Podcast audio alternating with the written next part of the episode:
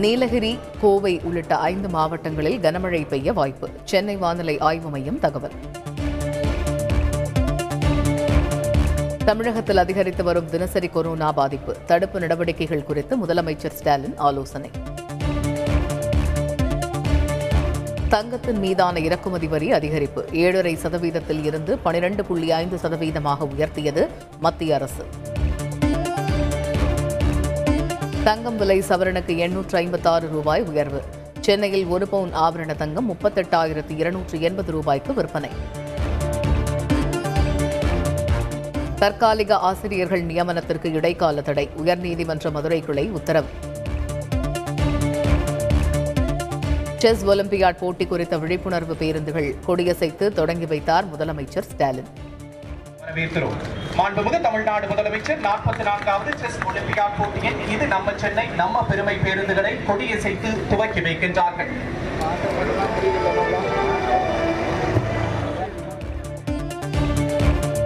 ஒருமுறை பயன்படுத்தி தூக்கி எறியப்படும் பிளாஸ்டிக் பொருட்களுக்கு தடை. நாடு முழுவதும் இன்று அமலுக்கு வந்தது. வணிக பயன்பாட்டிற்கான எரிவாயு சிலிண்டர் விலை நூற்றி எண்பத்தி ஏழு ரூபாய் குறைந்தது. சென்னையில் இரண்டாயிரத்து நூற்றி எண்பத்தாறு ரூபாய்க்கு விற்பனை. டிஜிட்டல் எக்ஸ்ரே கருவியுடன் காசநோய் கண்டறியும் மருத்துவ வாகனங்கள். அரங்குகளை பார்வையிட்டு தொடங்கி வைத்தார் முதலமைச்சர் ஸ்டாலின். சென்னை மாநகரத்தில் அதிமுக பொதுக்குழு நடத்த ஏற்பாடுகள் தீவிரம். திறந்த வெளியில் அரங்கம் அமைக்கும் பணிகள் மும்முரம். ட்விட்டர் பக்கத்தில் கட்சி பொறுப்பை மாற்றினார் இபிஎஸ் அதிமுக தலைமை நிலைய செயலாளர் என மாற்றம். அதிமுக தலைமை அலுவலகம் அருகே ஓபிஎஸ் டிடிவி தினகரன் படத்துடன் போஸ்டர்.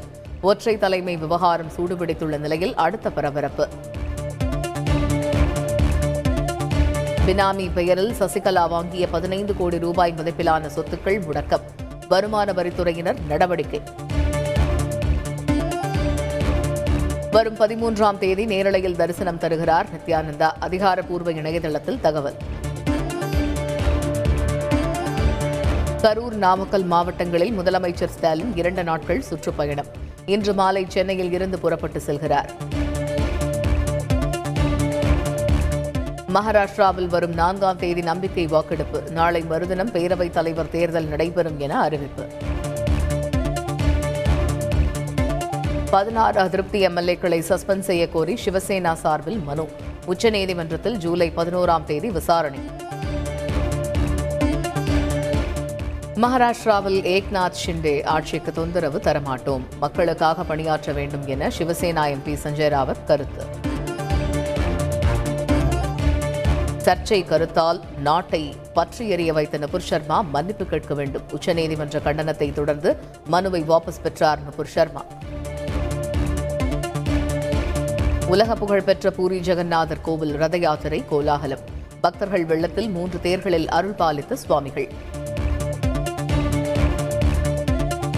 மணிப்பூர் நிலச்சரிவில் சிக்கி உயிரிழந்த மேலும் நான்கு பேரின் உடல்கள் மீட்பு.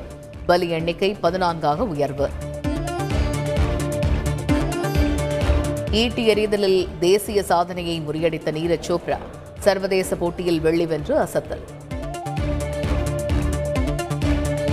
விம்பிள்டன் கிராண்ட்ஸ்லாம் டென்னிஸ் தொடர் மூன்றாம் சுற்றுக்கு முன்னேறினார் நடால். விம்பிள்டன் கிராண்ட்ஸ்லாம் டென்னிஸ் தொடர் ஆஸ்திரேலிய வீரரை வீழ்த்தி மூன்றாம் சுற்றுக்கு சிட்சிபாஸ் தகுதி.